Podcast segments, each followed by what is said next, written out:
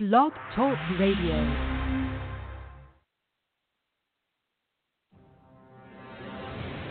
Cases of young people being abused in American prisons have been detailed in a troubling new report. We're going to show you next uh, the treatment endured by one teenager referred to simply as Jamie in the report coming up. You may find some of the pictures in this video upsetting though.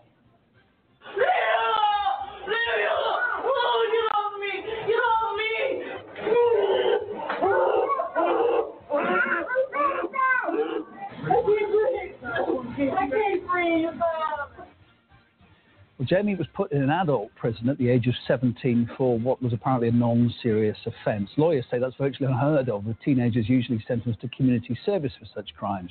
Women convicted of first degree murder are also held at that facility, among other inmates. It's part of a letter next that we're going to show you, sent to her lawyer, describing the incident that you have just seen. Then I was gassed and pulled out of the segregation cell. I couldn't breathe and I was choking. I tried to sit up and I was choking and coughing, and spit flew out of my mouth on the officer. The officer wrote me a staff assault due to this.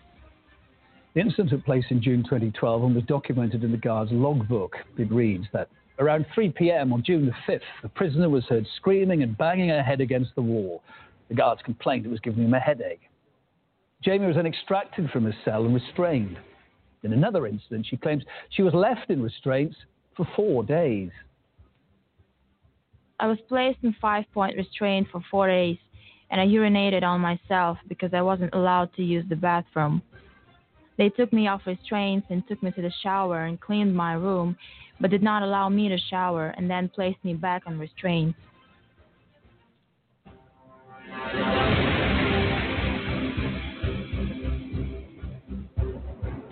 Ladies and gentlemen of America, this is AJC Radio, and tonight we continue Voices from Behind the Wall.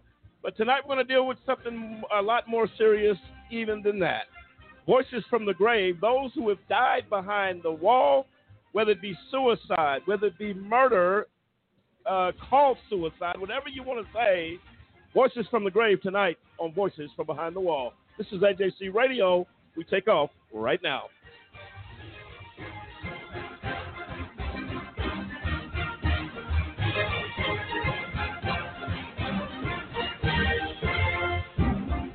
And there you have it. I'm Lamont Banks along with Lisa Stewart, Cliff Stewart, Dennis Merritt, William Williams, and our newly added addition, who we're very happy to have, Samson Riddle, uh, here again tonight and indefinitely. And we're happy to have you, Samson.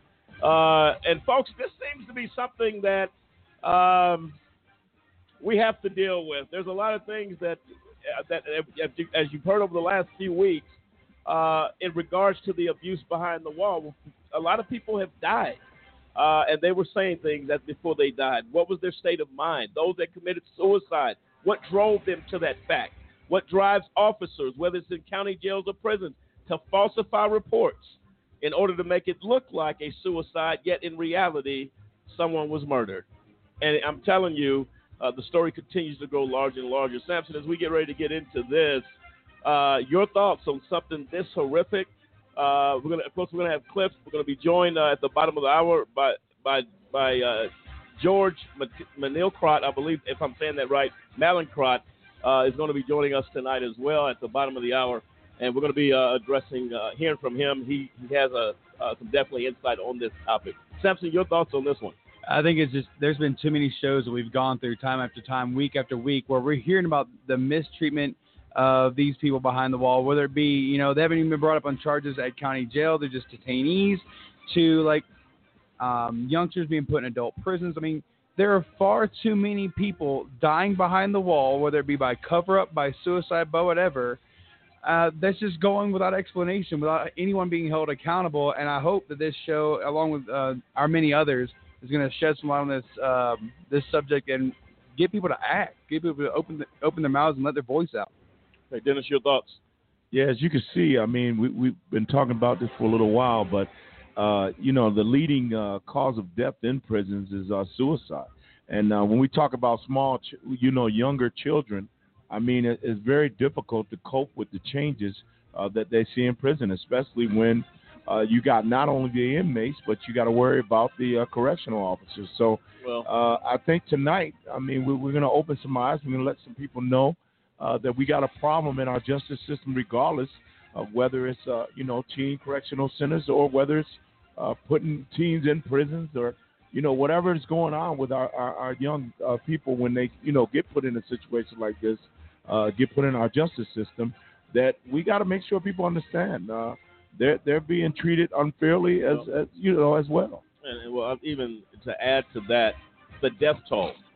Uh, none of these people were given death sentences when they went into the Exactly. or the county jail.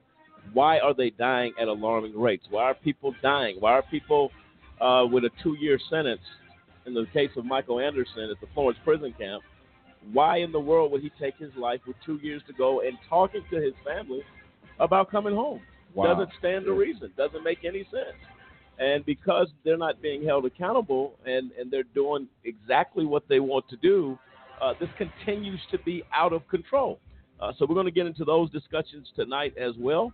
Uh, and again, feel free to dial in tonight to 646 200 0628. 646 200 0628. Uh, William, your thoughts on this one? Well, you know, we've we've talked a lot about those that have uh, died, and we really need to wake up. The thing is, is that like you said, they didn't go in with the death sentence, but people are playing games with them, and some of them are see that, that you know suicide is their only way out. There is no hope. Some of them have been, um, you know, put in situations where uh, basically it's fight club situations that are going on. People are, are, are dying based on you know rewards of honey buns and things like that. So we really need to wake up and understand that you know it's sad. I mean, we just had Kalief Browder's son, uh, excuse me, brother Akeem, uh, a week or so back, and he was talking about you know his brother committed suicide over the fear of going back to Rikers Island. And, and when you think about, he spent, I believe it was three years, correct, and, and a significant amount of that in, in solitary confinement. The fear of going back led this man to take his life, and that's that's very serious. I mean, that is extremely serious. That the possible outcome would take me to a place that I don't ever want to go again. So my only way out of this is to take my own life. And and you can only imagine. This is a man that's outside fearing going back. What happens? What if you were inside and you fe- the fears that you're dealing with, like you said with Mr. Anderson, what he was facing, you know, fear of his life, and all of a sudden dead. He had a lot to look forward to.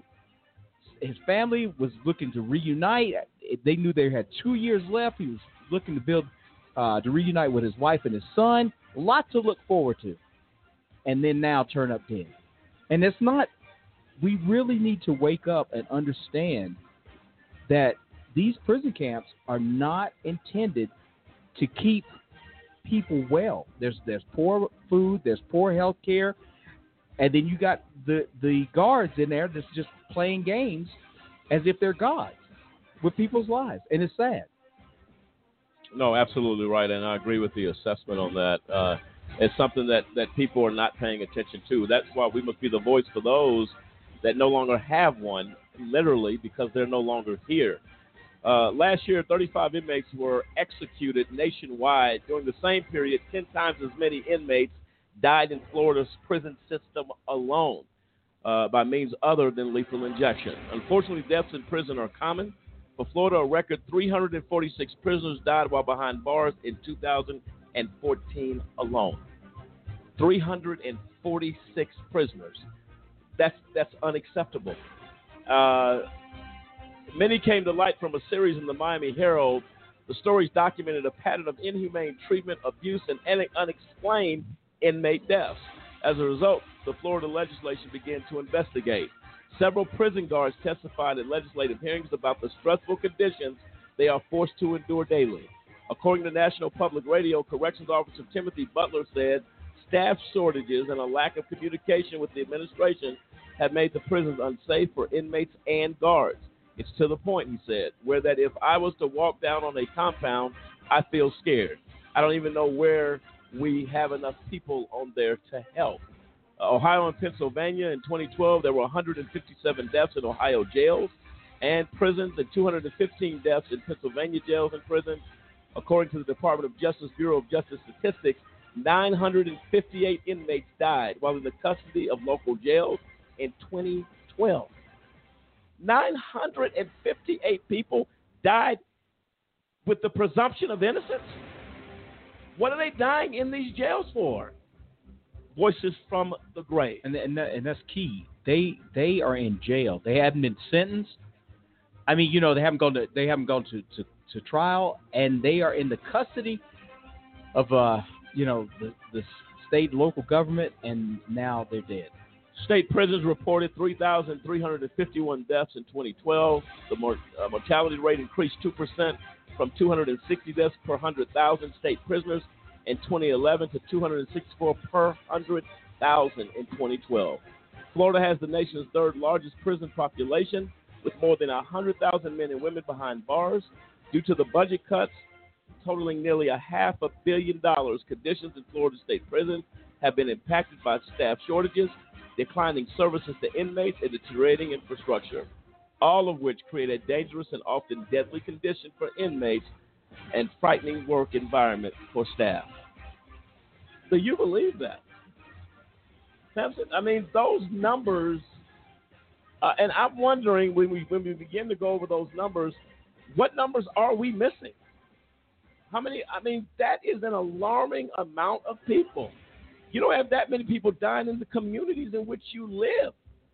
Yeah, absolutely. I mean, if we if we apply those numbers and we apply that scenario to any other any other any other area of our society, there would be an instant outcry. There'd be an instant outpouring um, of emotion, of just people picketing, protesting, maybe even rioting. You're talking about nearly a thousand people in in a community, and they're gonna die within a year's time frame, there every law enforcement, every law-abiding citizen would be out their house demanding justice. But because it's behind a wall, because people are covering it up, and because you know these different institutions or companies, wherever, are getting billions and multi-million dollar contracts to quote unquote take care of these people, they're just getting swept under the rug because they're not.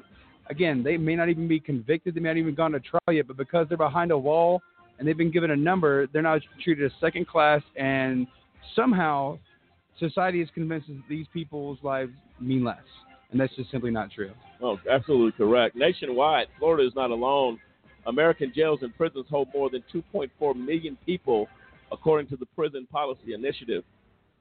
Those inmates are scattered among 1,719 state prisons, 102 federal prisons, 2,259 juvenile correctional facilities, 3,283 local jails, and 79 Indian country jails, plus in military prisons, immigration detention facilities, and civil commitment centers. Uh, we're going to get more into that, more into those numbers. This is highly troubling. As tonight we are, we, we continue the voices from behind the wall. Tonight, those that have died, and we're going to we're to dig deeper as we try to find out the answers why so many people are dying and what are they saying before they die in regards to the conditions of this nation's prisons and jails. We're going to deal with on the other side of the break. This is AJC Radio. We'll be right back.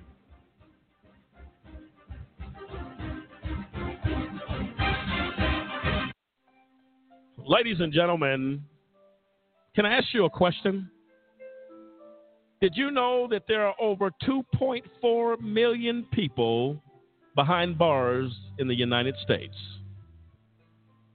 I'll ask you one more question. Were you aware that that is the highest number of people behind bars in the entire world? The United States makes up of only 5% of the world's population, but we have over 25% of the world's prison population. America prides itself on being the most advanced and progressive nation on earth. However, sadly, we are also the world's most archaic. I'm going to give you a personal invitation to get involved with the fight against mass incarceration. Take a few moments to call 1 855 529 4252. That is a just cause. And we fight for justice. Again, call a just cause today. Don't delay. Call 1 855 529 4252. It is time, and I say high time, that we take America's incarceration seriously. Won't you join us? Call today.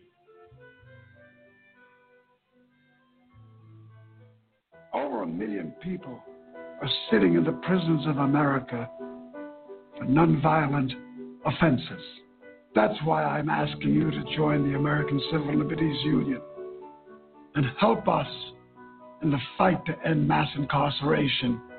We spend over $80 billion a year incarcerating people.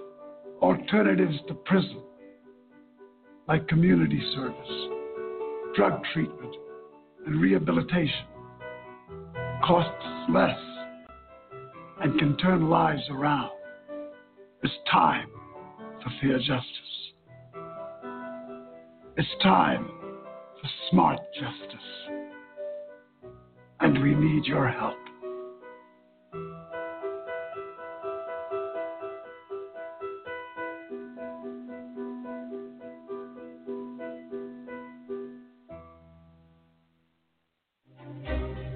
50 white guys.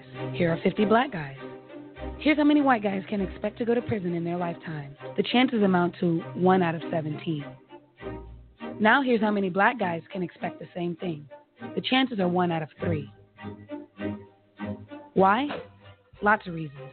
It's complicated, but one thing is clear there's racial bias at every level of the criminal justice system. When blacks and whites commit the same kind of crimes, blacks are more likely to be arrested. Once arrested, they're more likely to be convicted.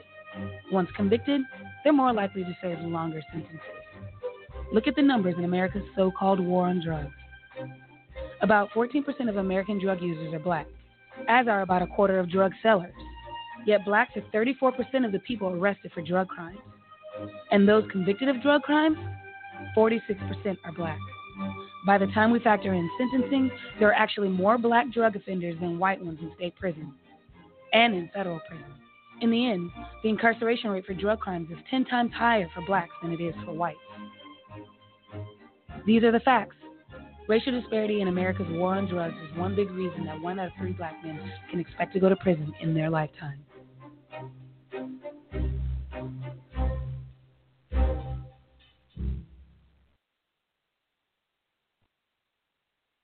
Sergeant Michelle Garcia served meritoriously in Iraq and has the medals to prove it. Soon after leaving the Navy, Lieutenant Chris Scott found a job, a home, and started a family of his own. Corpsman Richard Stokely took the skills he learned in Vietnam and put them to good use as a paramedic. But soon after leaving the military, each of these veterans fell on hard times and faced homelessness. Even after Michelle lost all her savings, even after Chris wasn't able to pay his mortgage, and even after Richard battled alcoholism for years, they each reached out for help when they needed it most. A simple phone call put them in touch with a trained professional from the Department of Veterans Affairs.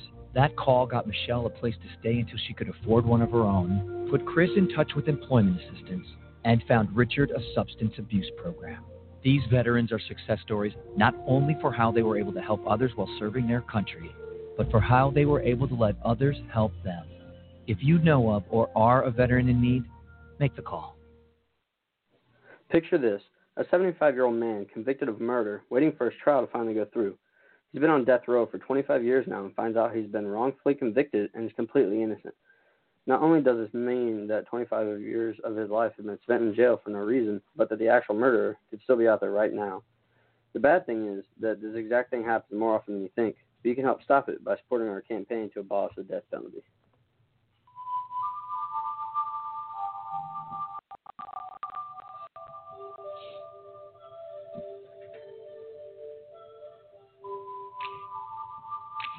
Welcome back, ladies and gentlemen, to AJC Radio, Voices from Behind the Wall and Voices from the Grave tonight. Those that have died, and we look into some of those cases tonight and exactly why. And those voices have been silenced permanently because of what is going on and what is being hidden from the American people. Uh, this is an outrage, and I'm putting that mildly. These people not only those who have been killed, the numbers that we have stated uh, prior to the break, the number of people that are dying, and they're unexplained deaths, which means there is question uh, trying to figure out how these people died. We know Sergeant Brown went into custody, uh, a veteran, to do a weekend in county jail. He never made it out alive. Uh, his voice tonight will be heard. Uh, the voices of those who have died are the voices that we're going to deal with tonight from behind the wall. Why did they die? Why are young people dying behind the wall of these institutions? And why is no one being held accountable? Uh, as jails and prisons burst at the seams, it's evident the United States is not just leading the world in incarceration rates, but that men and women are dying in prison at an unprecedented rate. Florida is ground zero for prison related deaths, but certainly not alone in this crisis. Julie Jones, recently appointed Florida's Corrections Secretary by Governor, by Governor Rick Scott, is the seventh head of the Department of Corrections in the last eight years. Jones believes the legislature and the media are making too much of the number of inmate deaths. Let me stop right there. Can you tell me how folks are making too much? How did that come out of your mouth? If it's one life that died as a result of abuse, um, that's one too many. And this is why the culture remains what it is. You're appointing people that are questioning. Why are people asking questions? If it was your mother, if it was your sister, your brother, I guarantee you, you'll have questions. But because it's not right at home, we it's, it's, it's like people have become callous. Why are people making such a big deal about the number of deaths? That came out of a human being's mouth. Yeah, Lamont, and, and I think uh, something that Will alluded to during the break is that like it seems like once people put on the orange, once they're given a number, that their life is worth less than someone who hasn't been behind bars or isn't behind the wall or anything else like that, who isn't in the system in some way, shape, form, or fashion. And the the fact of the matter is, like, there is no appreciation, there is no, uh, you know, sacredness of human life anymore, especially for those that that have had to go through the the injustice system.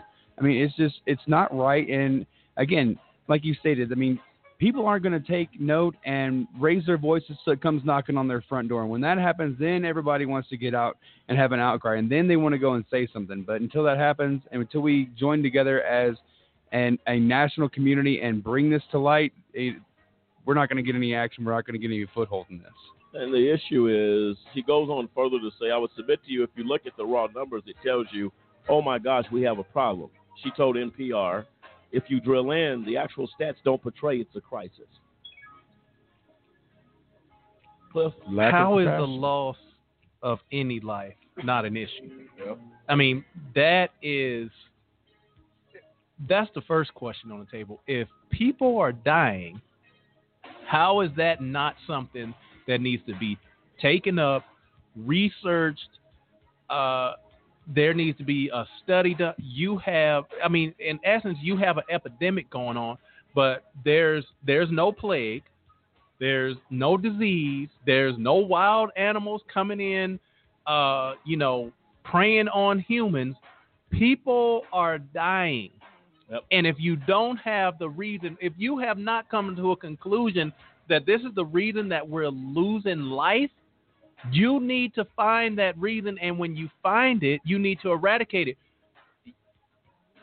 They, you're telling me that a, a human life is is less than what you would do on a farm. If you had a poultry farm and you say, okay, the chickens are dying for some reason, we got some type of epidemic that are killing them off, they will spend millions of dollars at least hundreds of thousands to find out what's going on. Why did we lose a thousand chickens last month?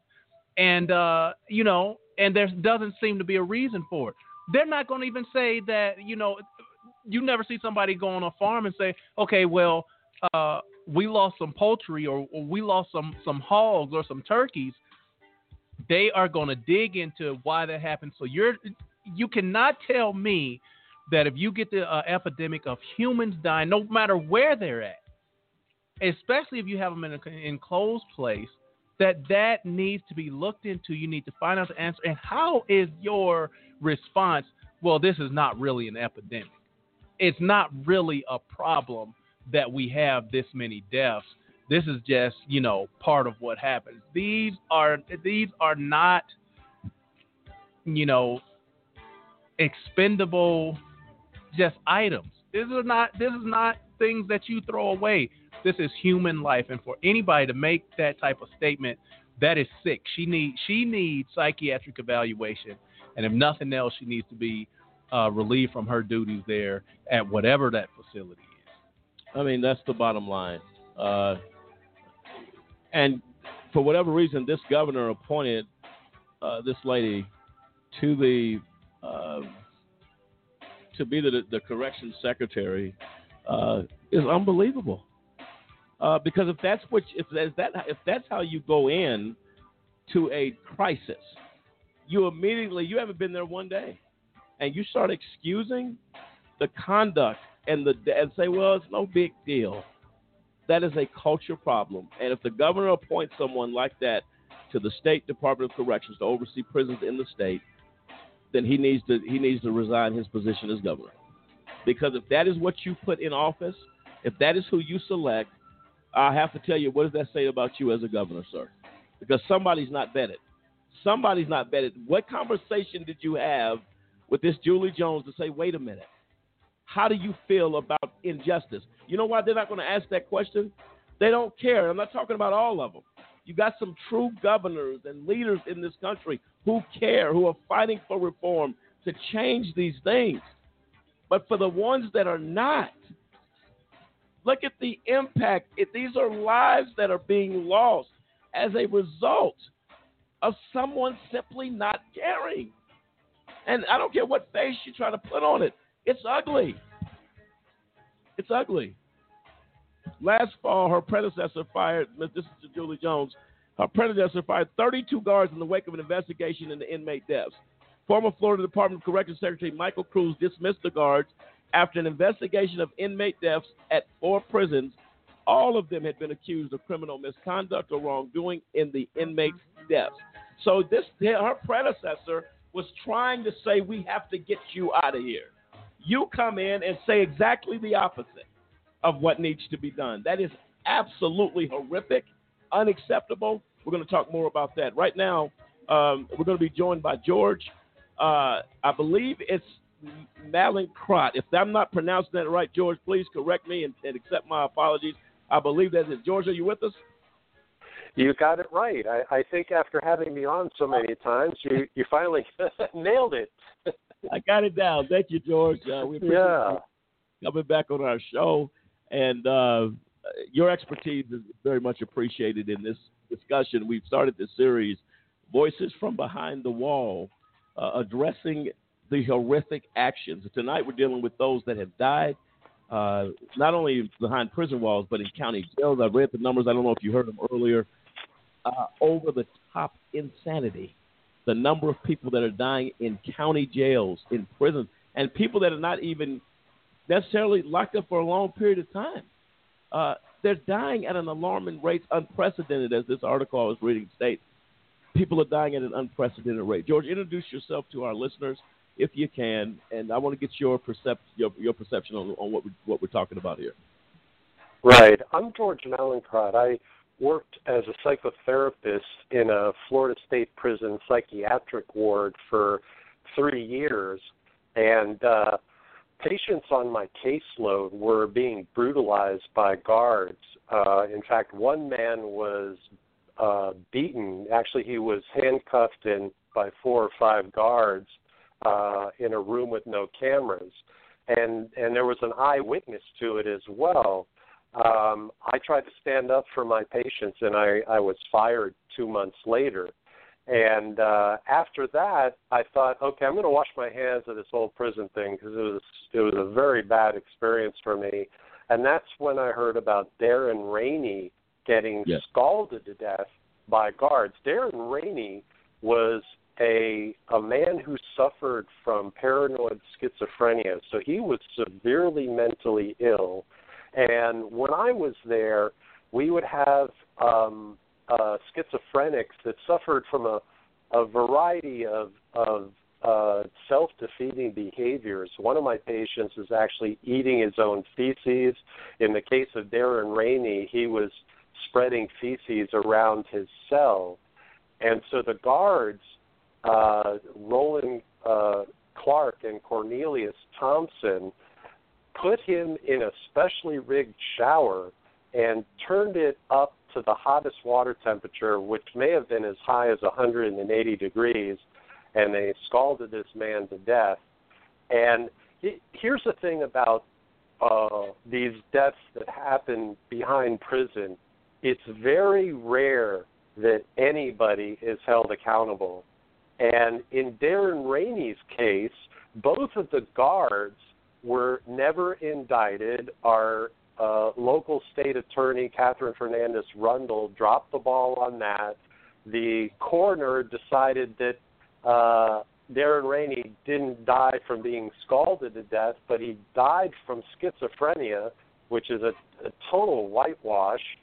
And the only way that that Darren Rainey or, or his family really got any justice is they had to sue the state of Florida and the guards and the warden and Corizon Health for a wrongful death. And I was uh, deposed for eight hours, uh, um, and uh, the the attorneys for those those four concerns I mentioned just you know tried to get me upset, tried to get me riled up, and they didn't have a chance. And I would have been a crucial witness because I could have spoken to a pattern of ongoing abuse and also the fact that I reported it and administrators did nothing. The uh, psychologist that ran the program for Corizon Health never lifted a finger. Uh, Warden Cummings whom I spoke to directly face to face did nothing and it's it's only by suing in some cases does anybody get any kind of justice because there's very little accountability at the state and the county level. And George, I mean, speaking of the Darren Rainey case, I mean, you look at you look at all the things that happened. You look at all the people that you know in this case, when you say got away with murder, it's not just a, um, you know, uh, an analogy. This actually happened. And you also got the state attorney, uh, Rundle, who, uh, you know, with her conclusion between her and the the uh, coroner, the the that comes up with the autopsy saying that the skin damage that was done to Darren Rainey that that wasn't caused by uh, you know, water damage. That wasn't caused by uh, scalding. So I don't know how else you get, you know, boiled flesh unless you use scalding hot water. I don't know how they come to that conclusion, but you look at this and you say, okay, if this is not a conspiracy and a cover up, then what other word could you use for it? And then why then does the state settle with the Rainey family, but nobody has to take accountability for it. Nobody uh, is is held accountable. Nobody has to answer. Nobody is brought up on charges. But yet there's a settlement for wrongful death. But everybody gets off scot free. And the state's attorney who was supposed to bring the charges says, "Oh no, he wasn't. The the, the skin damage wasn't due to scalding." So how how do they explain what actually happened to Darren Rainey's body? you know, I conspiracy is a good word for it because I mean, it, it, it, there's no other explanation. I don't know how they got together on this thing, but um, when you look at the result, you can't help but to draw that conclusion. And the the thing that's frustrating to me is about three years ago, the Department of, Ju- of Justice uh, declared that they were opening a criminal investigation into Darren Rainey's death. That was over three years ago. Nothing's happened there either. So, you know, this is just frustration on top of frustration. and then then you hear these statements coming from uh, Julie Jones, who's the secretary of the uh, Florida Department of Corrections, and you listen to her, her and you think that jail is or prison really is a safe place and the guards are doing a great job and uh you know so on and so forth.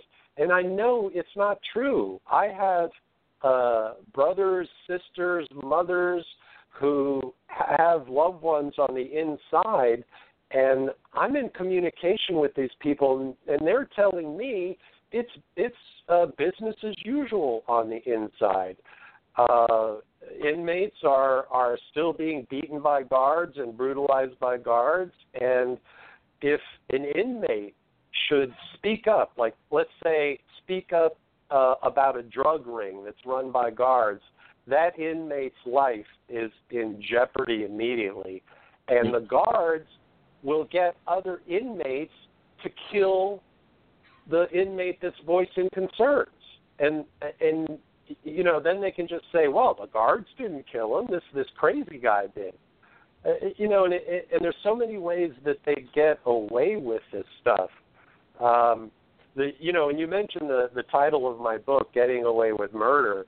When I titled the book, and this is long before everything was exposed, I thought, no way they can get away with murder, and yet they did. Uh, yeah, no, and, and that's something that uh, has to change. Uh, George, I'm going to play a clip real quick. We're going to come back and get your thoughts on it. Let's hear the clip. Okay.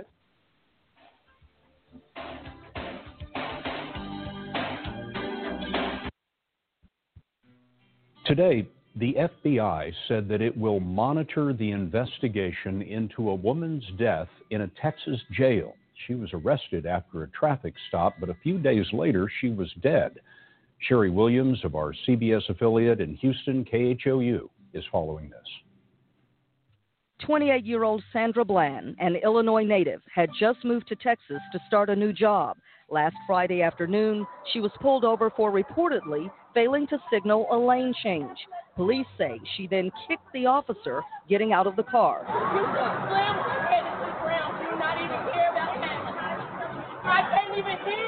She was then held in custody on $5,000 bail. Three days later, she was dead, found hanging in her cell. The medical examiner's office ruled her death a suicide. But Bland's family says she had no reason to kill herself. Her sister, Sharon Cooper.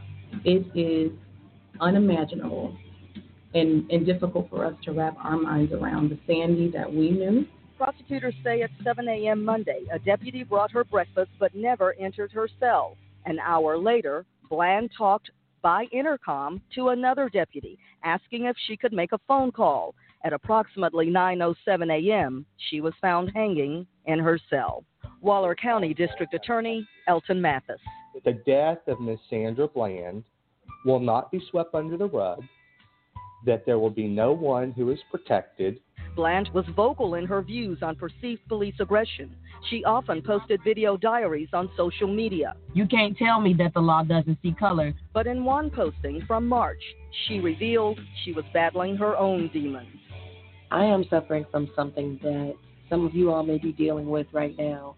It's a little bit of depression as well as PTSD. The Texas Rangers have launched an independent investigation into what happened to Sandra Bland here at the jail. And Scott, the district attorney, says surveillance video from inside the jail could be released as early as Monday. Sherry Williams of KHOU reporting for us tonight. Sherry, thank you. And late today, the Texas Department of Public Safety told us that traffic stop procedures were violated in this case, and one of the officers involved has been reassigned to a desk job.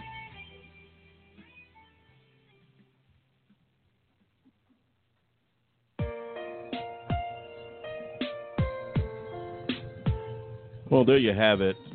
The senseless death of Sandra Bland. Uh, and it started as a traffic stop. She had just received Cliff when we talked earlier. Uh, had get, get uh, actually had received a new job offer.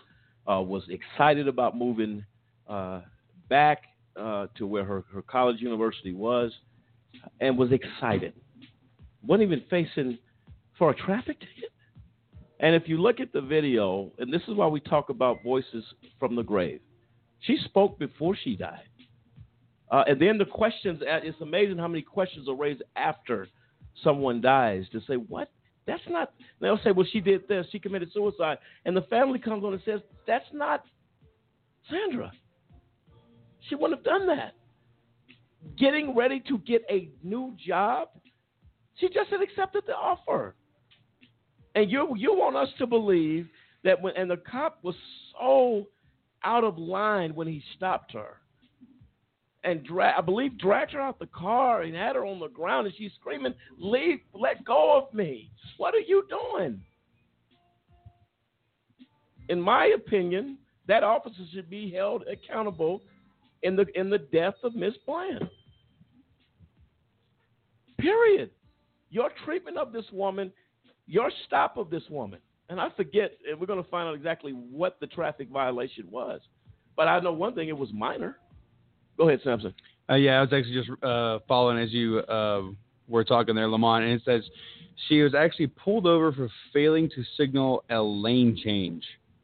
That's when she was originally pulled over. And then she was drug out of the car because she didn't uh, put out her cigarette and did not want to get out of the uh, the car when the trooper asked her to. Why am I getting out the car for Ex- traffic? Exactly. He didn't give her a good reason, but then she was then booked for assault on an officer and held on a five hundred dollar um, bail bondsman fee.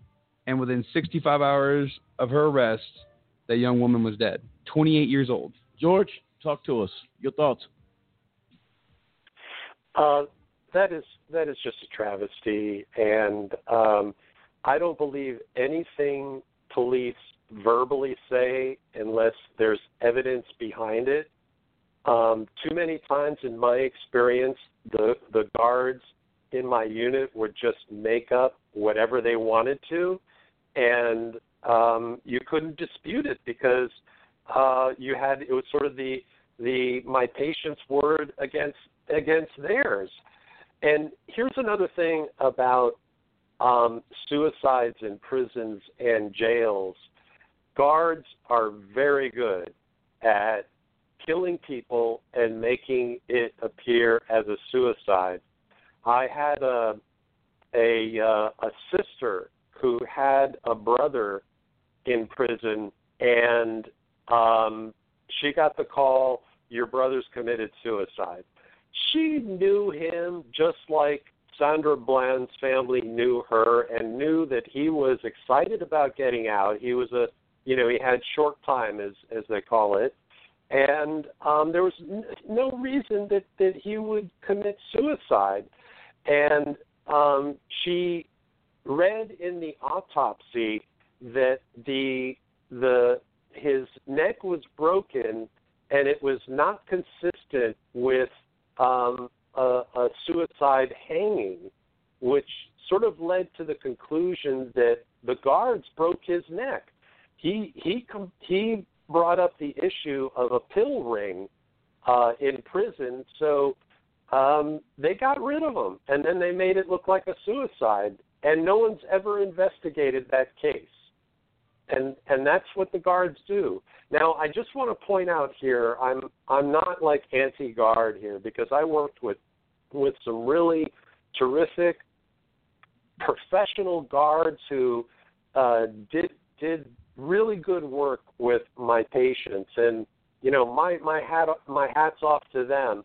But for those minority of guards that it's they they look at their job description as making the inmates as miserable as they possibly can as much as they possibly can boy, this is this is uh, unbelievable, um, and and I, I, agree with everything you just said. Uh, Miss Bland would not be dead tonight because I didn't use my turning signal. I didn't use my turning signal, and then the officer provokes violence, and I saw the video. There was no reason for him to do what he did. even the even the account that we're reading right here, they said the video that came from the controversy of the controversy was actually appeared to be edited. They said that uh, images of cars and people appearing or vanishing on the road, while the audio of uh, the police officer's voice proceeded without interruption. And so they were trying to explain that, and they said uh, the irregularities, irregularities, excuse me, in the video resulted from technical issues that occurred when the video was posted.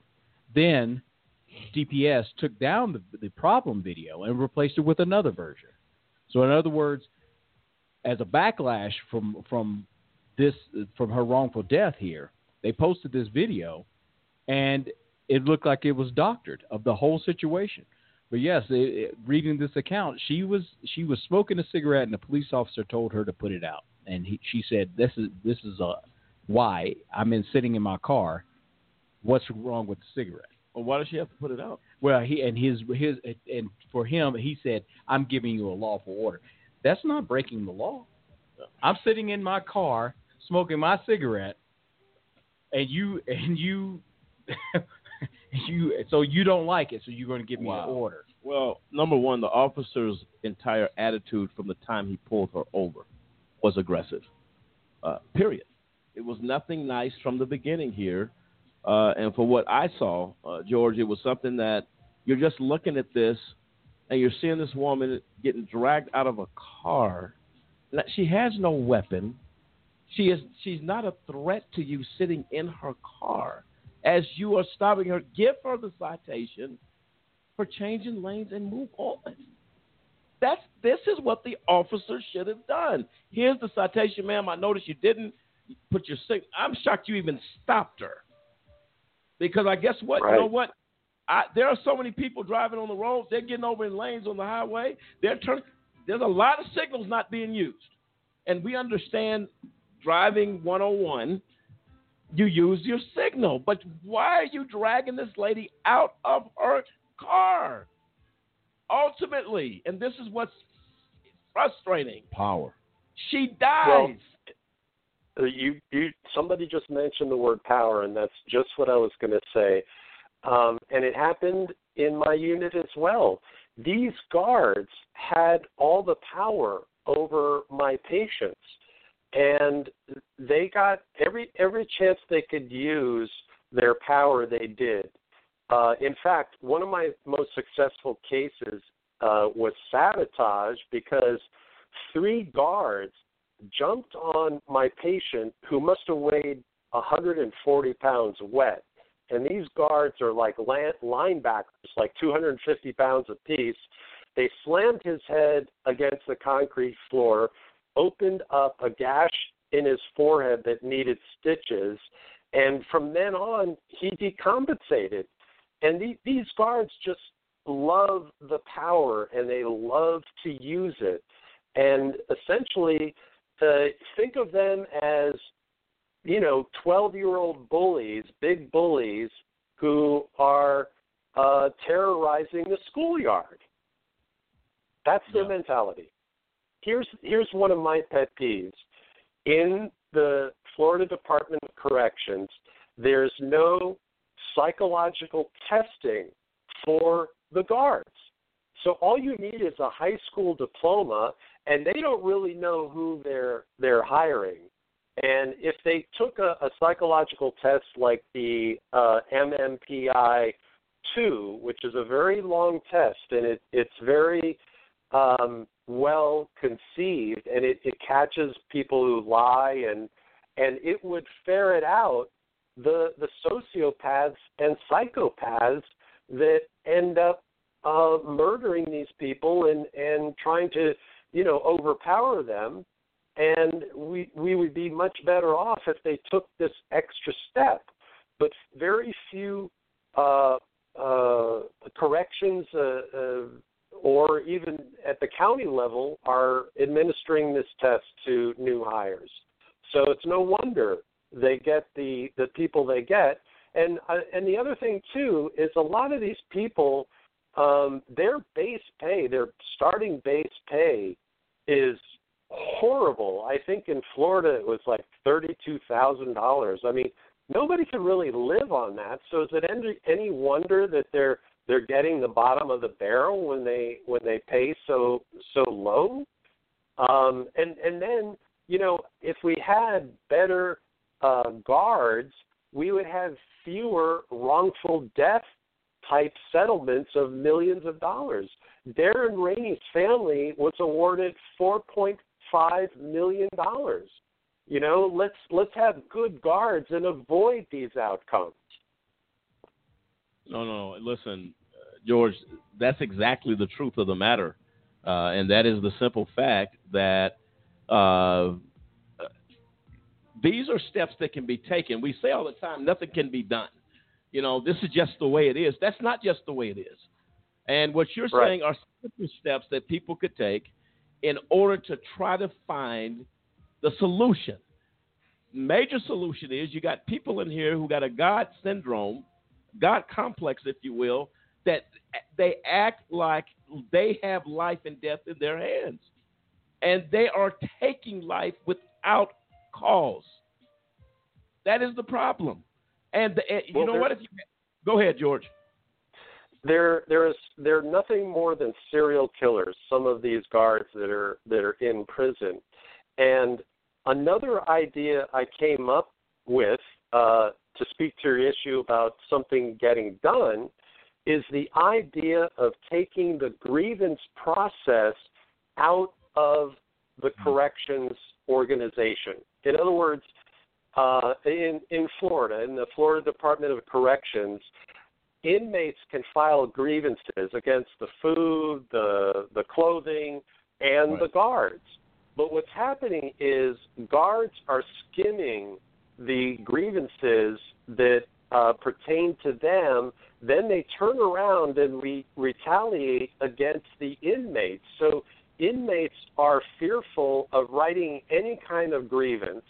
And so this is another way that there's no accountability. But if we put the grievance process um, in into a, a like a, a private uh, concern, like an oversight committee, and they they are the ones who go by the prison, and it could be like, for example, grievance day, and they're they're handing out the grievances. The guards are off to the side. I tell you what, these these inmates would write a ton of grievances, and then we would really find out what's happening on the inside. Um, Julie Jones, I had a conversation. She's the secretary of the DOC for Florida. I had a conversation with her about three years ago, and I and I told her, I said, listen, uh, grievances are being skimmed by guards.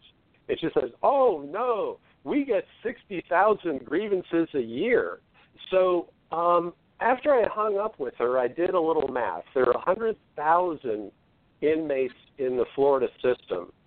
Um, I did know uh, as a fact that 60 to 70 percent of all incarcerated people are functionally illiterate. Okay, so keep following the math. 30 to 40,000 in Florida are literate, and there are only 60,000 grievances.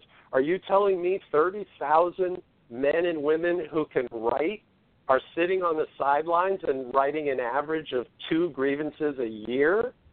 It made no sense to me when I did the math.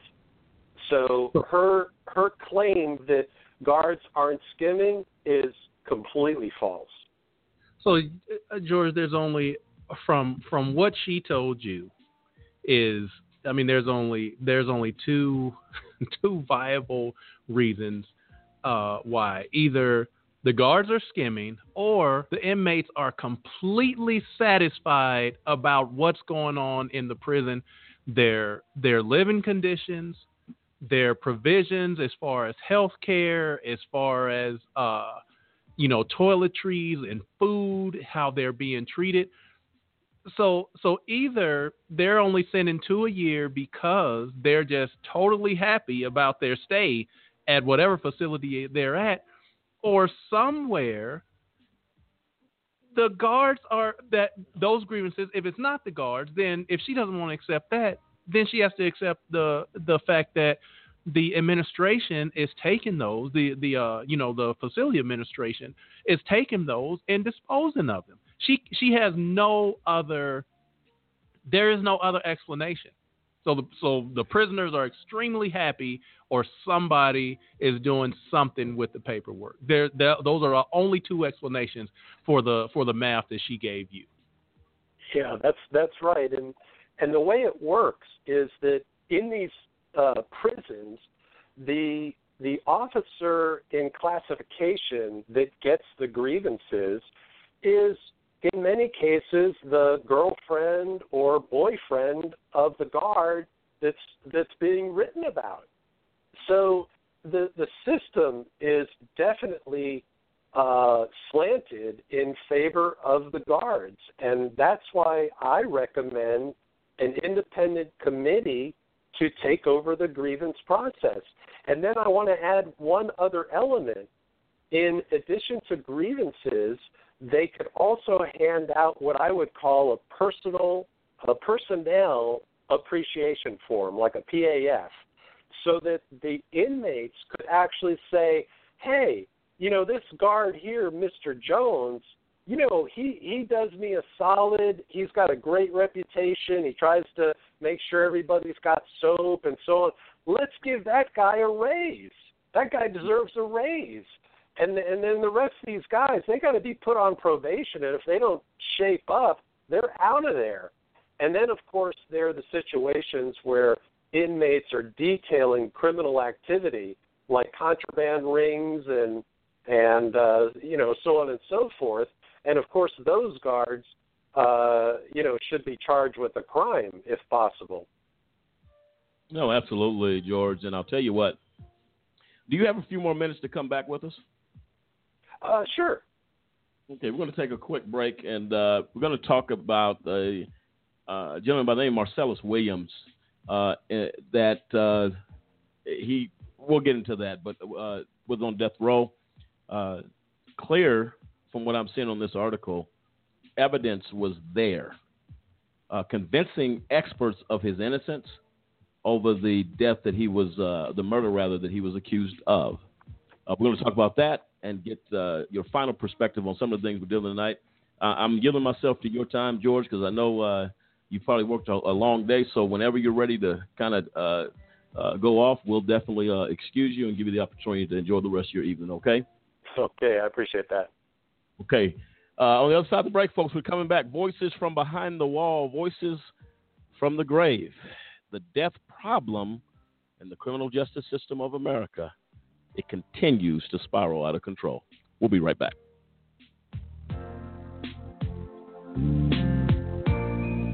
Do you know anyone who's been sent to prison who's innocent?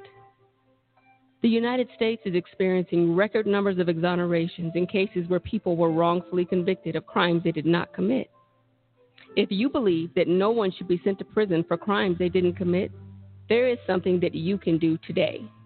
By remembering a just cause with a monthly, annual, or one time donation, you can help in the fight against wrongful convictions. Call a just cause at 855 529 4252 or visit a-justcause.com and click the donate button. A Just Cause is a 501c3. Wrongful convictions are wrong. Let's be the voice of those who can't speak from behind the wall.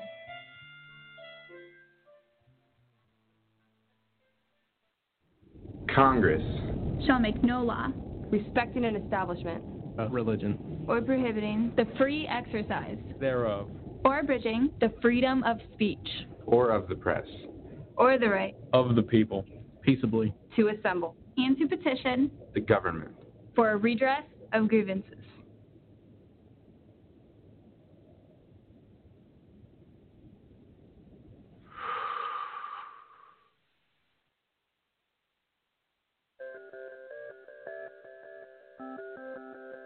The United States houses more human beings in prisons than any other country in the world. This is true whether you're counting total numbers or in relation to population size. This wasn't always the case. The number of prisoners in the U.S. began to rise dramatically in the 1970s. So, what changed in America compared to other countries? While there are several competing theories, a look at the data reveals that a significant part of the prison growth in the last 40 years has been driven by the war on drugs. Here's the data. By 1980, there were over 315,000 prisoners in state and federal facilities.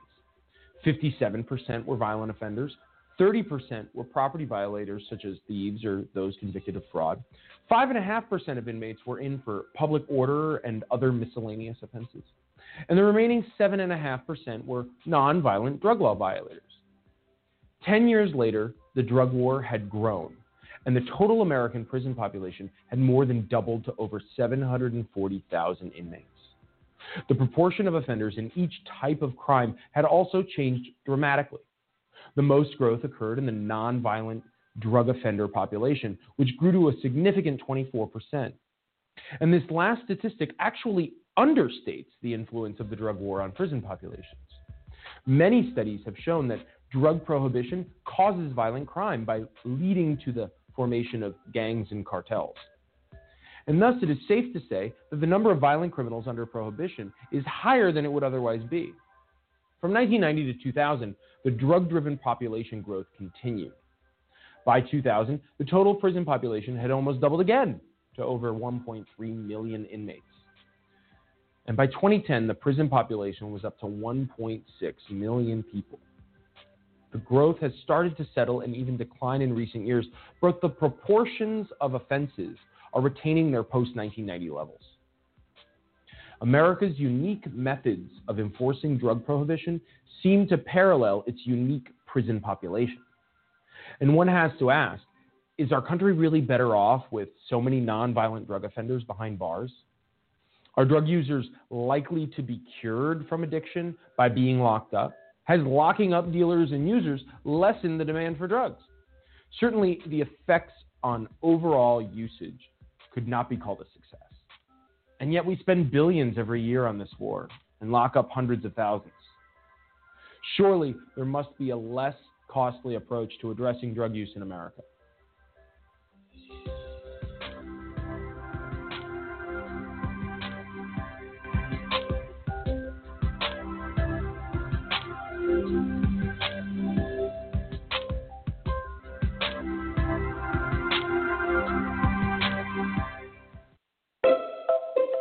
When does it stop being partly cloudy and start being partly sunny? Why is the word abbreviation so long? Are English muffins just muffins in England? Why is it called a washing line and not a drying line? Do fish get thirsty? If ghosts can walk through doors, why don't they fall through floors? Do you yawn when you sleep? If prunes are dried plums, how do they make prune juice? Why do doctors leave the room when you change? They're going to see you naked anyway. Do board chefs wear hairnets? How much deeper would the ocean be if all the sponges were taken out? Do you believe someone who says they're a chronic liar? Why is sandwich bread square and sandwich meat round?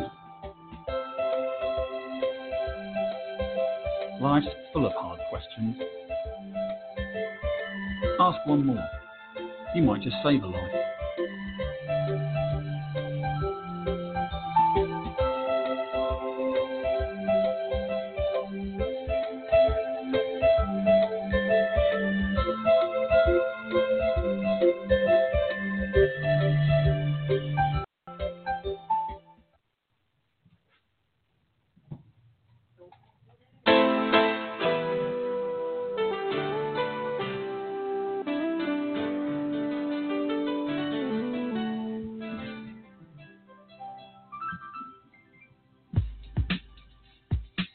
Welcome back, ladies and gentlemen, to AJC Radio, where we bring the message of justice all around the world. Tonight, uh, no exception to that uh, rule, that as we begin to continue our series on Voices from Behind the Wall, we are addressing people that are dying, voices from the grave, if you will, and those that have suffered horrendous, horrific, excuse me, deaths uh, behind the wall of county jails, prisons, uh, uh, really unexplained.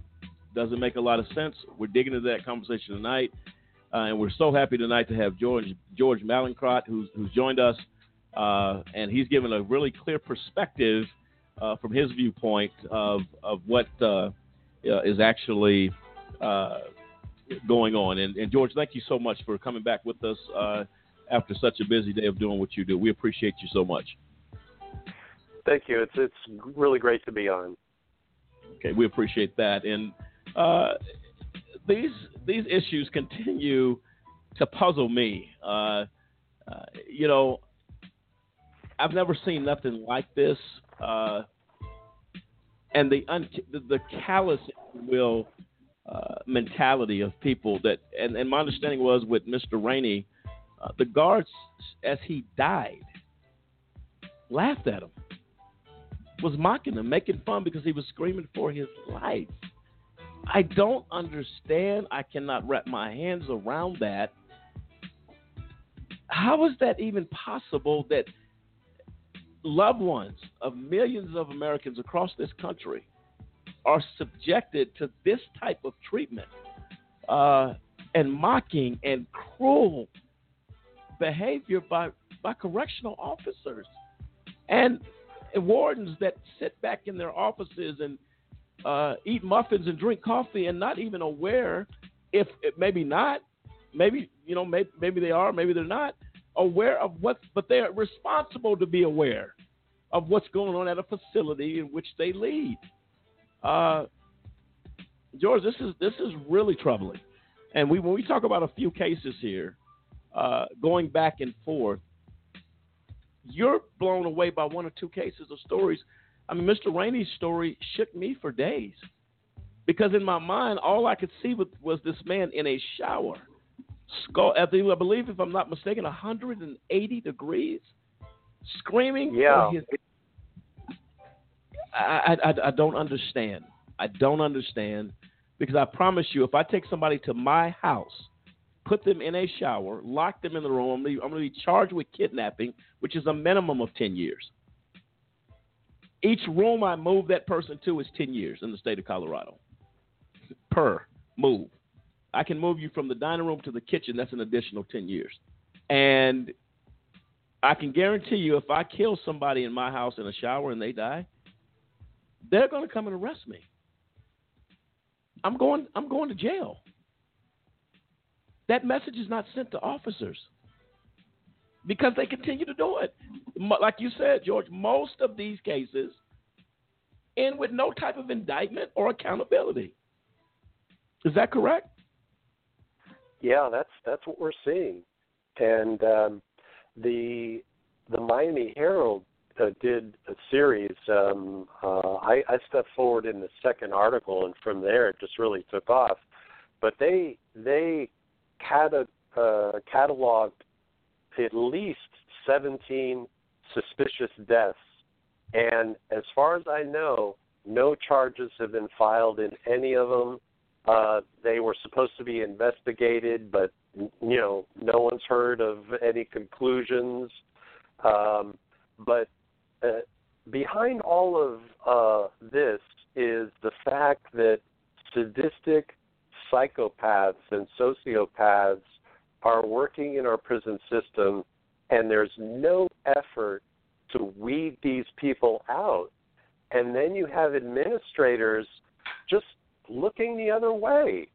And, you know, I think that your logic is irrefutable. If this happened in somebody's home, um, there would be charges.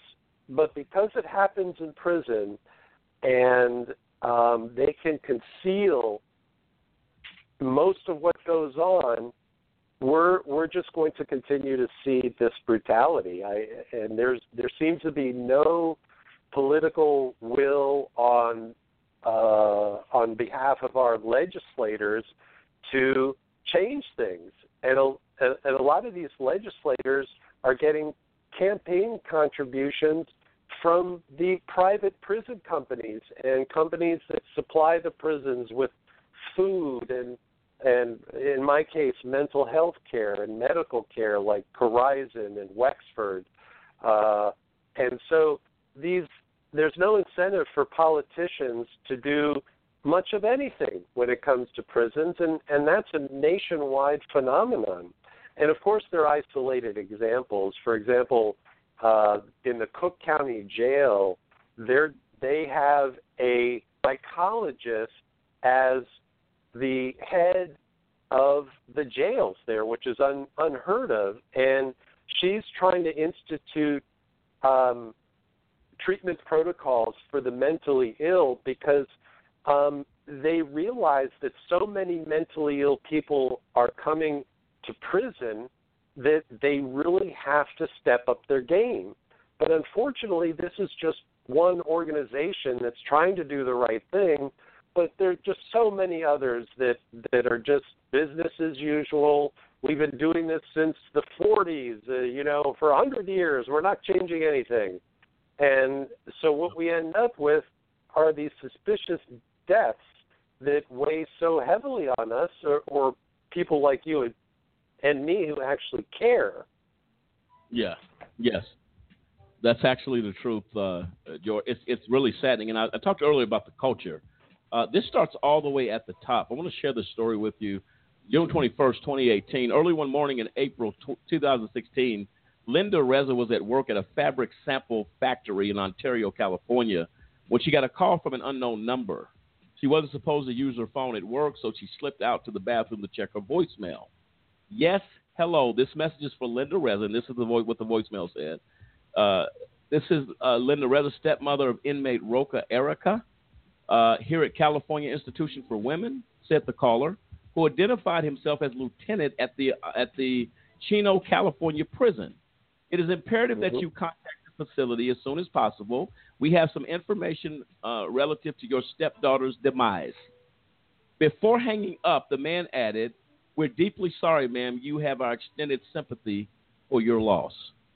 Reza was floored. This was the first she had heard about her stepdaughter's death. Crying and in shock, she dialed the number back. The lieutenant answered and told her that guards had found uh, Ro- Rocha the night before hanging in her cell. The voicemail is traumatizing, Reza said in a recent interview, though she can't bring herself to delete the message. I still find myself driving home from work at times crying, pissed off, and I think through a voicemail? Really? Through a voicemail. George? That's that's uh, pretty pathetic. Um, and I one way, one thing I want to put out there to anybody who's listening who has loved ones uh, behind the fences, if anything, God forbid, happens to them, do not take the word of the local county coroner. Go get yourself a private autopsy, and e- even if you're low on funds, reach out to people because I tell you what, in in Florida, when private autopsies have been done, and uh, this harkens back to Latandra Ellington, a 34 year old mother of four who was fine one day and then the next day she's dead. Um, the county coroner found nothing wrong. Like uh, she just died, uh, you know, you know, it, really kind of unclear. Well, the family coroner found blunt force trauma to her abdomen, and the county coroner just conveniently glossed that over. So that's just a little something I want to put out there for for uh, uh, people uh, like you described, and and that mother, I hope she didn't that lying down, and that she she did get an autopsy because that's a suspicious death in my book. Oh, absolutely, and and the fact that on, on what you're talking about, George, with the uh, the the lady who had force trauma to the stomach, right? Uh, Right, Which means like- that that that hit, that uh, impact could have easily killed her. And it it probably did because she was either the the uh, family's coroner concluded that she was either punched or kicked in the stomach, and you can you can rupture um, uh, an intestine or or uh, have a, a an abdominal um, hemorrhage of some sort. that's this is something else. Uh, another uh, example: Tanisha Anderson, Cleveland woman. Tanisha Anderson, 37 years of age, died last November after police restrained her in a prone position. Her family called the police after Anderson, who suffered from bipolar disorder, started behaving erratically. They hoped police would take her to a mental health facility. After she broke out of the police cruiser, officers restrained her on the ground in a prone position, which led to her death. According to the AAPF report, Anderson's family was not allowed to approach her or comfort her as she lay dying in the cold outside her home. The medical examiner ruled her death a homicide. 37, 37 years old. And these Yeah. sto- Go ahead, George. Yeah, these types of incidences are happening on a regular basis. Uh, the there are a lot of families. I mean, I I I can tell you about two or three stories that happened recently here in Florida where the family calls up concerned about their relative who's having a psychotic episode. Like hoping the police can deal with it, but what happens is these police are not trained in how to de-escalate a situation to talk uh, somebody's down who's suffering from schizophrenia or or or is delusional. And the police in these cases that that go really bad they're all about control. We've got to control the situation no matter what. We yell at the uh, person and we restrain them. And if they resist we throw them on the ground and and then it just gets worse.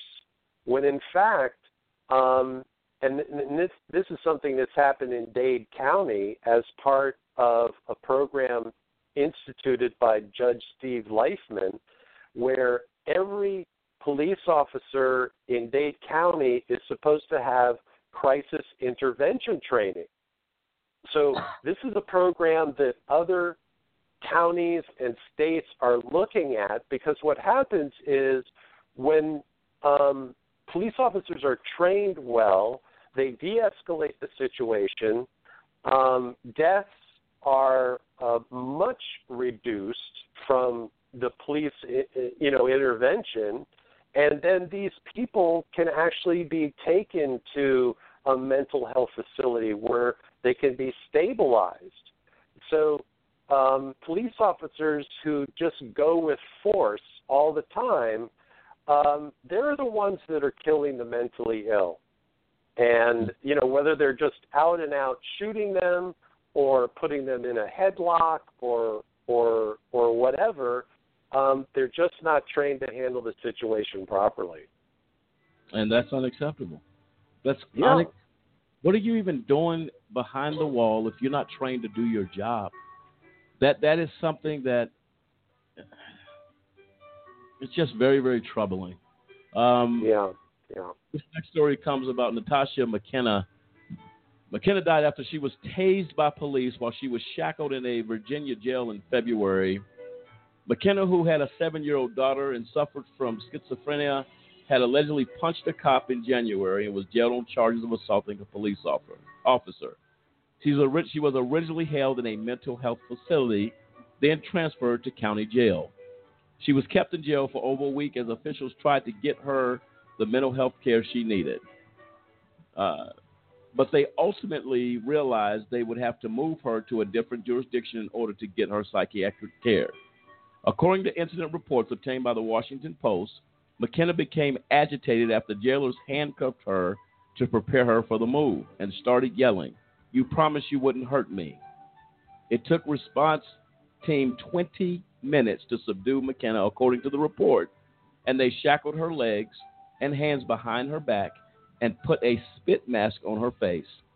When they still couldn't get her under control, even though McKenna was only 130 pounds, they tased Mhm. her. They tased her multiple times with a stun gun. Her heart stopped, and she died in the hospital five days later. Her mother took photos of her body, which showed black eyes, bruises, and a missing uh, amputated finger. That's how her mother found her little girl. That's, that is that's appalling. Go ahead, George. I, you know, I'm I'm hearing more and more about the mishandling of the mentally ill, whether it's in prison, jail, or uh, uh, uh, traffic intervention, or I mean, there's so many uh, instances of this. The you would think that they would figure it out by now that they've got to have a better way of handling the mentally ill and the it's it's well known at this point that our jails and prisons are the de facto mental institutions of our society now except mm-hmm. that the mental health treatment is non-existent in many many cases in most cases probably and when there is some sort of mental health treatment it's substandard it's not enough Right. so Right. you know, we we've got to step up our game as a nation. But the other thing too is we need to keep the mentally ill out of jail and prison in the first place, and that um, addresses another pet peeve of mine is the fact that so many people are slipping through the cracks because there's no mental health intervention early in a person's life.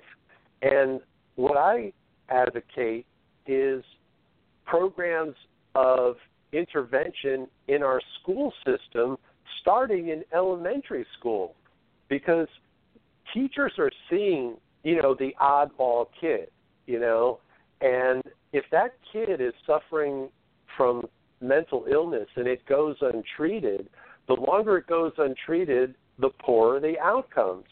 So let's spend the money early and we can treat these human beings at a fraction of the cost it it takes to treat them in jail or prison. It's logical. It would save uh, the states and our country a lot of money. It's just that our legislators don't think like that and it comes back down to uh, money. And you know, if if uh, I could donate a billion dollars to legislators and say, you know, I want mental health intervention in our elementary schools, I would get it. What, I don't.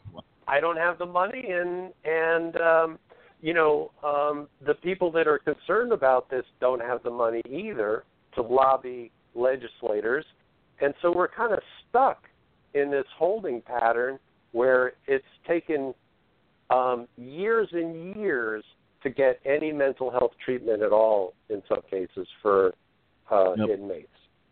And and George, we're going to be doing a show next Tuesday. Uh, voices from behind the wall. We hear the voices of the mentally ill, their stories. We're going to be doing that on Tuesday. You're welcome to join us back if you're available for that show, uh, because we'll be focusing on the abuse of the mentally ill. Uh, and you just touched touched on it in a very very positive, in a very good way uh, that our listeners will understand. Uh, and and that's a simple invitation to you if you'd like to do that. I think you can probably bring some insight to that. But you're welcome to join us for that show. It's going to be one uh, humdinger there. Uh, Brian Terrell, go ahead. I'm sorry, George. Go ahead. No, I was going to say uh, I'll I'll definitely try to join you next Tuesday. Um, I'll reach out and let you guys know if I can. Uh, we appreciate that.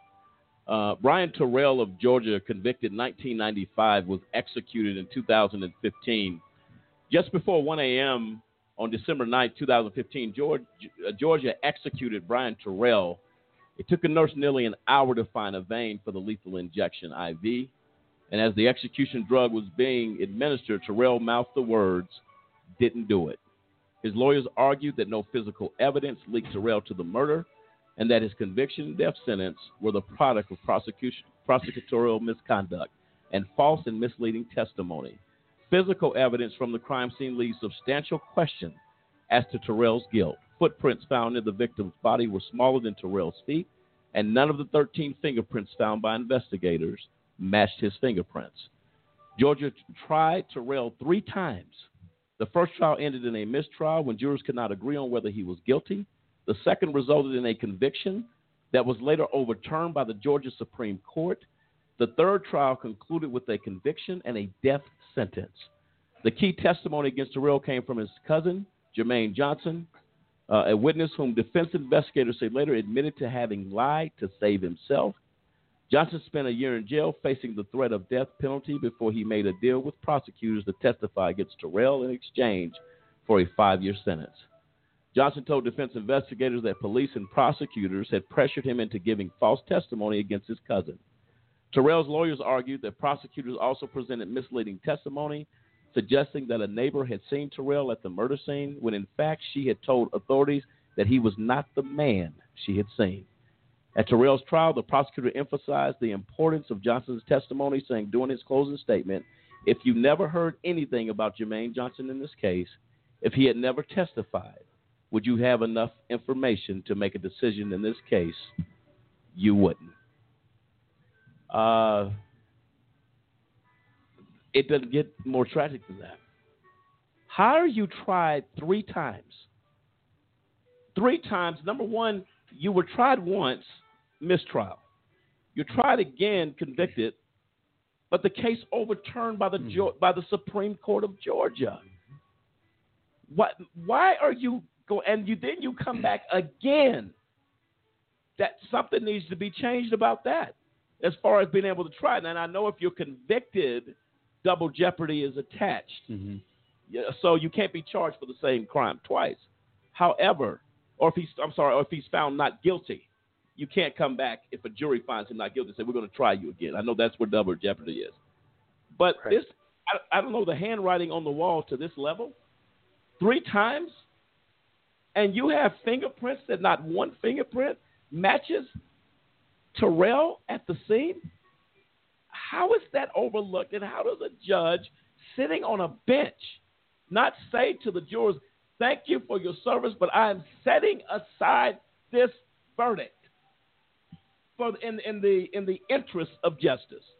Well, Lamont, I mean, to me, it just seems like the you know you hear about the old school Gestapo tactics that are that were used. I mean, it's just modern day implementation of it. You know, they they have somebody that they've picked out for whatever reason. They target these individuals, and they do whatever it takes to to get them out of the way, to kill them, to do whatever. I mean, I'm sitting here looking at an article right here. In the last 45 years, only 10 percent of death row personnel resulted in exonerations. That means 90% of the people that were put on death row were executed, and I, I would fair to wager that probably more than half of those don't even deserve to be there as well. George, your thoughts on that? I, you know, in in the research um, that I did for my book, I came across so many stories like that, where um, the uh, the prosecutor had it in for the defendant. And uh, evidence was manipulated, evidence was lost, people lied, um, and it's this is something that's that's pretty common, and you you it, it boggles the imagination that that we uh, can't do this better um, and make sure that the people who have actually committed crimes are convicted and punished. Um, but you know, to to see this happening over and over again, and then the, then once they, you know, in this case, essentially murder the man, um, there's no coming back from that. Exactly. And you know, and you know, and yeah, go ahead. No, I was going to say, George, that in this in this instance, this is a perfect example where it is incumbent upon the judge to say, you know, enough is enough. You try this man, you get a hung jury, then you try him again, you get it re- overturned by the Supreme Court. Let this man go on with his life. He must not be guilty. You have no evidence. Then you come right. in with one lying witness that's uh, state evidence and try to trying to save himself. There is no evidence that this man was anywhere near this crime. So you have to take, uh, you know, everybody has to look at what their role is in these situations, and the public has to, you know, give accountability where it's due. Uh, because in this event, sure, the prosecutor is I mean this is a, a vindictive prosecutor. There there's nothing else to say except this prosecutor had it out for this man. But when does a judge step in and say, "Hey, as a judge, I am going to judge this situation. You need to let this go." And you can go to the Supreme Court to argue if you have the right to try this man again. Uh, you can you can argue me down at the Supreme Court and see if you can if you can get a uh, the Supreme Court to overturn the judge's uh, you know moral issue with the fact that they keep bringing this man back. But I think that is incumbent in this situation for a judge to step in and say, look, it's time to stop. You have no evidence. The question is asked without this witness that obviously is telling a lie. You cannot convict this man this has to be thrown out uh, by a judge. Otherwise, you have a situation like this that you have a man dead, and anyone who looks at this situation says, you know, this is a railroading of an innocent person, and now uh, a murder of an innocent murder. I mean, an innocent person. That uh, and the and the worst part, well, another bad part about this situation is that the actual murderer is still out there on the loose in this situation. Yeah, exactly, exactly. And here, here's another point. You mentioned the state of Georgia. Uh, now, I'm sure there are a lot of fine judges in Georgia, but then there's some like Roy Moore, who was a, a creep by anybody's account, a, a, a scumbag. And this guy's sitting on the bench. You know, how many other of these judges, these types of judges, are in in these states and they're just looking to um, hurt somebody because maybe they don't have the same skin color. So sure. um, you got to look at that as as well. Um, and you know, then when it comes to judges and and bad judges, there's very little accountability there too. I mean, a judge basically has to murder his wife uh, to get thrown off the bench. Yeah, that's um, and and it's true, George. This situation and what we're talking about tonight. I mean, we haven't got gotten to half of the information because that's how much information. That's how much uh, injustice is happening in this country. And you sit here and you hear story after story, death after death and we sit back as a society and we accept this and not speak out against it, something is wrong with an individual because you have to speak out against this stuff. And the more people, that's why that's why it was so fittingly called "Voices of uh, from the Grave." These people dying. The man is on death row saying, "I didn't do it," and the evidence yeah. supported. The evidence supported, and while he's saying that, you're still injecting him with lethal injection to take his life. This is the sickest yeah. thing I have ever heard, George. Well, uh, for me personally, I I oppose the death penalty uh, for a couple of reasons. I don't think it's a deterrent. Uh, it it's really only a bargaining tool. And then the second reason, and perhaps the most important, is informed by my work within a prison system. And I've told people, I said, if if one of my relatives was brutally murdered and the the guy, the man or or woman committed the crime, I'd rather see them in prison the rest of their lives than to be executed. Uh, just my opinion, but if if that's the case and somebody innocent has been con- convicted, at least they get a chance at getting out. Uh, but you know, when they're dead, it's over. It's completely over.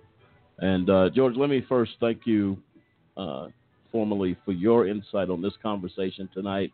Again, out of respect for your time and the time difference there uh, uh in Florida, uh, let me say I'm, we're honored to have you on this show. Uh, Thank as, you. A, as a as a person who cares and has a passion for justice, you always will have a friend here, an ally, if you will. uh, here at AJC Radio and the Just Cause organization. I thank you again for taking your time this evening uh, to spend with us to inform our listeners uh, and to give your perspective uh, on this very troubling uh, conversation. But we, we are confident uh, as we continue to expose this, these things, as we do our work, you do yours, and others around the country begin to get involved. Uh, it is our hope and our belief that change hopefully will come uh, as a result of what we're doing and what you're doing. We appreciate you so much for taking time. How can folks get a hold of you if they want to talk to you, if they want to get your book for sure? Uh, uh, Getting Away with Murder. Uh, folks, definitely, ladies and gentlemen, go out and get that that read.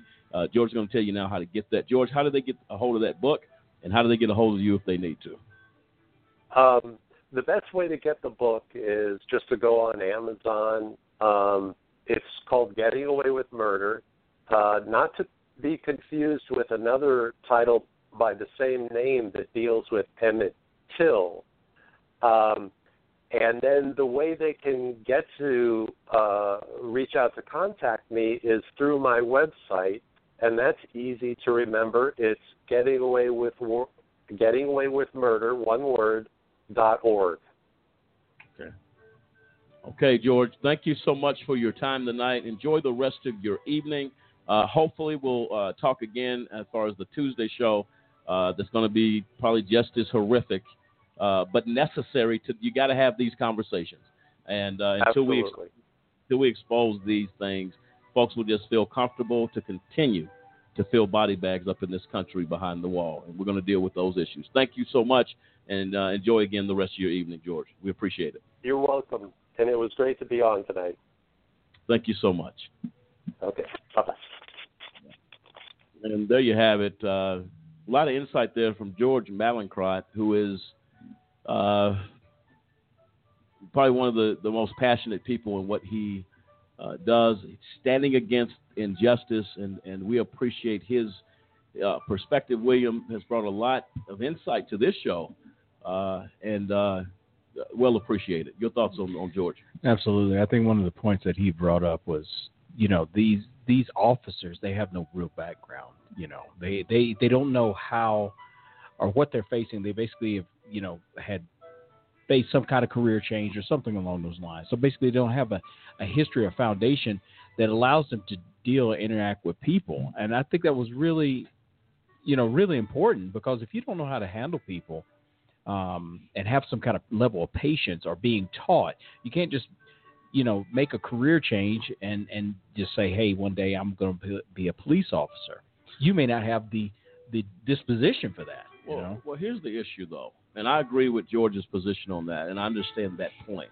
One thing is for certain: without any training, I know not to lock a man in his shower and laugh as he dies. Yes. I don't need training for that. That's called being a human being. I don't need training to know when I'm beating a man to death on a cement floor and, and pounding his head on the floor to kill him. I don't need any education to know that's wrong. I don't I don't need anything. And look, how they in the in the meeting they're talking about the guy was scared. They they said we're scared. But then what are you doing in the job? Well, and that's the thing. The training would, would reveal those kind of flaws. You know, if, if the officer's first first reaction is to his gun instead of his taser, or, or his, you know, I mean, there's other ways. If there's other deterrents. If But he the did, fir- he did talk about accountability too. So uh, you got to hold these guards, you, you got to hold these people accountable. There has to be a, a repercussion of some sort. Either uh, if you kill somebody, guess what? Now you're on charges for homicide or That's- murder. and that's the bottom You see what I'm line. saying? Or if, if if you did something wrong, you, you're going to pay the price no matter what it is. But and- That's what we have to have in the, in our prisons is No, accountability. Dennis, Dennis, that's exactly right. And William, you're right in your point. We need training. We need to train guards and officers that these are human beings. But the culture is so embedded to hate and to have no regard for those folks coming in those doors. That culture is very hard to break. You- You're absolutely right. I mean, that is that is, what is even goes to the point that Cliff had made earlier in the show, that the you know the acceptance of of a death. No, we don't have a problem. No big deal. It's no big deal. That that is a culture that says that this is an acceptable behavior. That you know, uh, uh, we had how many deaths this year? If you had one, that's too many. But they are allowing themselves, you know, this margin. This is how they see things. This is how they see and value human life. It has no value to them. They don't care. Simpson. Yeah, and I think it goes to the point too what George is saying about you know the training and everything that's crucial. with These guards before you know they're allowed to take these positions, like some mental evaluation. You know, you have to find out where these guys' heads are at because he's talking about a lot of them has uh, sociopath and uh, homicidal tendencies just because you know of of their mental disposition. You know, they were talking about like GED high school education that's required.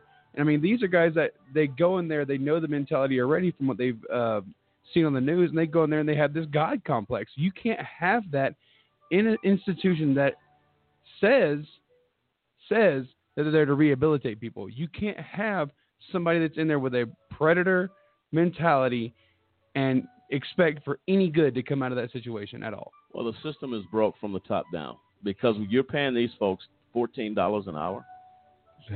You're paying these folks about Yeah. fourteen bucks Yeah, an hour. it's about that much. And That's true. when I was uh, wrongfully convicted and in, in prison, the guards told me I make about ten fifty an hour. So to be bribed by a honey bun, a cake, hey, don't shake us down tonight, man. There's some strawberry cakes in my box. They take the cakes. Thanks, Banks. All right, we're good. Sign off. If they're doing it for that, come on. That's that's sad. if man. you're doing it for that, what else would you do? It may seem simple, Mm-hmm. but if an inmate can bribe you with a honey bun that you have access to as soon as you leave the grounds at a local 7 Eleven or come and go, how can I influence your decision by giving you a honey bun off the commissary? Uh, I mean, the DOJ and the and the Bureau of Prisons. I mean, they're they're truthfully they're getting what they pay for. I mean, what it all comes down to. I mean, truthfully, I mean, we do, we do need to, we do we definitely need reform as far as how these prisoners are uh, being treated and, and you know the situations that go through. But I mean, again, reform has to come on every side. we can't side. we can't just have you know uh, all this reform of how the the prisoners are being treated. But yeah, the guards they need to be paid more. Absolutely to to try and weed out you know any uh, bribery and anything else like that. But they also need eh, not just talking about wage, but I'm talking about training. We're talking about everything, you know. And like you said, it does. It has to start at the top. It really does. It has to be reformed. Because if the warden over that facility, what the warden says is law. If he will enforce human dignity and decency at that at that prison, that's exactly what it would be. And I will tell you, the warden has the power to set whatever culture he chooses to set, whatever environment he chooses to set. He has the authority to do it, and they will they will come to grips with this. This is why you have to question the conduct of the warden, of the lieutenant, the AWs, the captains, the majors, and they all come in those ranks in the penitentiary. Where are the leaders at? That if I got an empty and, and the sheriff Noel out of Indiana, who was on this show before, uh, did the A and E show, uh, and I, I forget the title, but he was the architect, if you will, of that. Came on the show and said he had to clean the county jail out. He fired a lot of people where there was corruption at, and he he mixed. He did not mix his words. He said I had to do it because I couldn't have my jail corrupted like that. So as a as a sheriff of a of a county jail, as a warden of a prison, you have the authority, you have the power to implement whatever change you choose. So if this trend continues to go on and on, someone is allowing it. And you are equally as complicit in the deaths of these men, these women, when you sit back and do and say nothing to change that culture. You should be charged with a accessory to the crime of murder. And if somebody takes their life because you have failed on your watch to do your job, you should be held accountable because you're equally, in my opinion, as complicit to the crime. Your thoughts, Dennis? I agree. Again, like I spoke earlier, accountability. I mean, that's I, I think that's missing uh, uh, in this United States of America. Period. But in our justice system, uh, if we can't hold a prosecutor accountable, if we can't hold a judge accountable, if we can't hold a, uh, you know, the prison guard accountable, if we can't hold anyone accountable, if, if there are no consequences, and I mean consequences, I'm not talking a slap on the hand, I'm talking loss of job, I'm talking imprisonment, I'm talking all these things that are that are happening to the prisoners that that are there now. I mean, until we say enough is enough and, and, and American people, when you get out there and vote, make sure you vote for those that are about reform. Because if they're if they're all about uh, tough on crime, don't get me wrong, we need to be tough on crime, but we need to do it right. Everybody should be held accountable. No one should be above the law. Absolutely right. Let's go to a clip. We'll talk about it on the other side of it.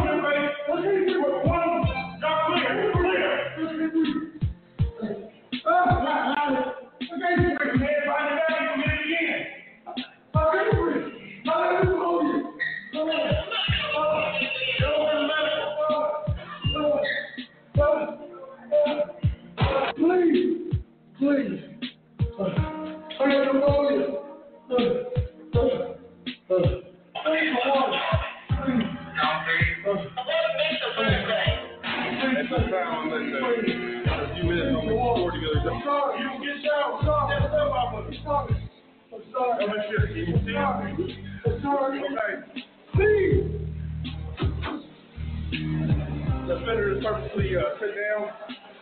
He sit down, he's on the floor. Y'all help him up to his feet. At this time, we'll let this offender into this room. Into this cell. What cell we got left? Stand up. Cross is 1624. We had a use of force on the offender. What's his name?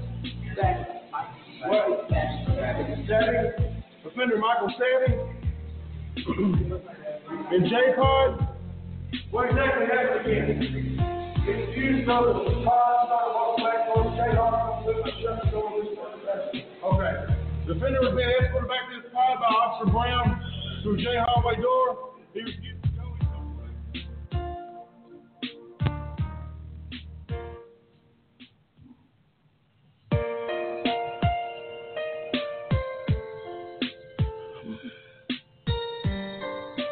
There you have it.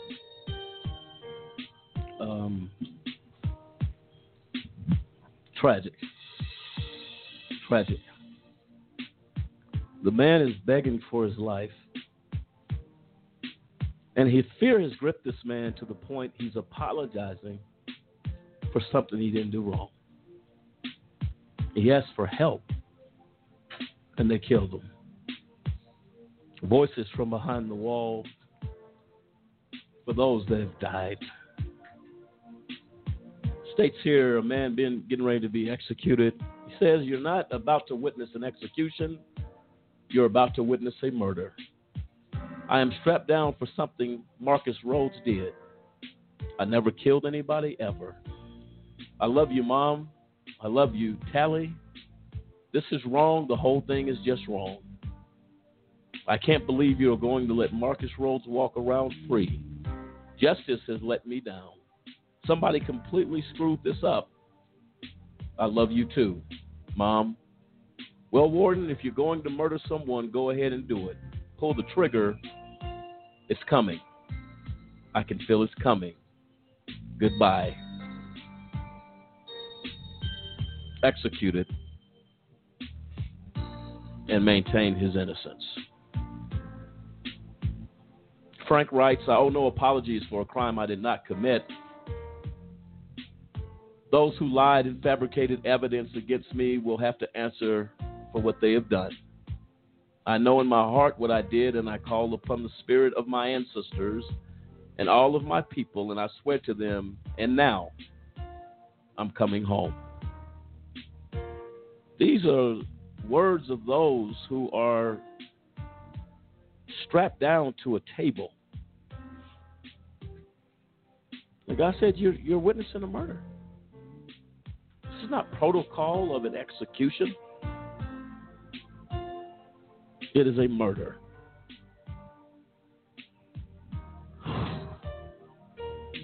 Hard conversation to have, but we're going to have it. And we will continue to crowd against this injustice. One man writes, Anthony, I want you to know that I did not kill anyone. I love you all. Dead. And it goes on and on and on and on. We will be their voices. Alive or dead, we will be the voice of those that have suffered injustice behind the wall. Samson, your thoughts? I mean, just hearing you read some of the comments that um, these individuals made, I mean, you, if you have any shred of human decency inside you, you can't help but just connect on an emotional level with that. I mean, here these people are. They they they've suffered the cruelest of environments. They've gone through, you know, uh, day after day, week after week, years upon years of cruelty behind a wall, only to be strapped down and murdered, as as that young man said, for something that they never did. And he even he even named he even named the individual. You're going to let this guy walk around free while you're sitting here and you're going to murder me because because of what for someone's agenda for someone you know just trying to railroad a person um, falsifying evidence working in collusion with god only knows who here this man is he says you know what you know I'm, he, he says to the individuals in his life how much he loves them reassures them of that he, and he, he he bears it his soul to god saying look i know and i'm about to go on but these people are going to have to answer for what they do and and God, I only ho- I only hope that he had peace in those final moments of his, because it's it, that right there is heart wrenching. To an individual had to go through that. No, absolutely right. And man states here Leo Jones of Florida, convicted in 1981, was executed in 1998. Jones was convicted of murdering a police officer in Jacksonville, Florida. Jones signed a confession after several hours of police interrogation, but he later claimed the confession was coerced. In the mid 1980s, the policeman who arrested Jones and the detective who took his confession were forced out of uniform for ethical violations. The policeman was later identified by a fellow officer as an enforcer who had used torture Many witnesses came forward pointing to another suspect in the case. So you have not all, but the bad cops here used torture tactics to secure a confession. And this man was executed in 1998. See, see that alone, that alone should have exonerated. Period. Period. I mean, just just just that should have said, okay, something could have happened. I mean, and, and that's the that's the problem. That in lieu of all these exonerations, you would think, I mean, just five people that were on death row being exonerated should say, we got a problem. And that's exactly right. And I'll tell you what, we have not again we have not begun to scratch the surface. So, there's no way to tell how many of the more than 1,470 people executed since 1976 may also have been innocent. Courts do not generally entertain claims of innocence when the defendant is dead. Defense attorneys move on to other cases where clients' lives can still be saved. Voices from Behind the Wall continues next week. Until next time, America, let your voice be heard and cry out against this injustice. Voices from behind the wall, voices from the grave. We'll see you next time. Good night.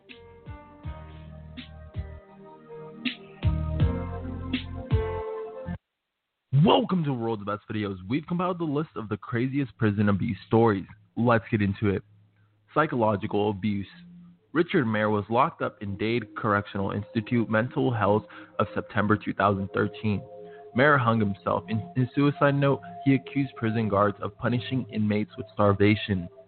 The officers also forced them to fight and place bets on the winners. Mair also claimed sexual assaults by prison employees.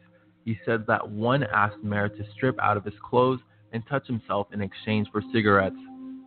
Mair had been raped in the past. In his suicide note, he claimed that the officer also knew it. Mair suggested that he was in the mental health unit to get help for his depression and suicidal tendencies, all of which were worsened by recent sexual assault.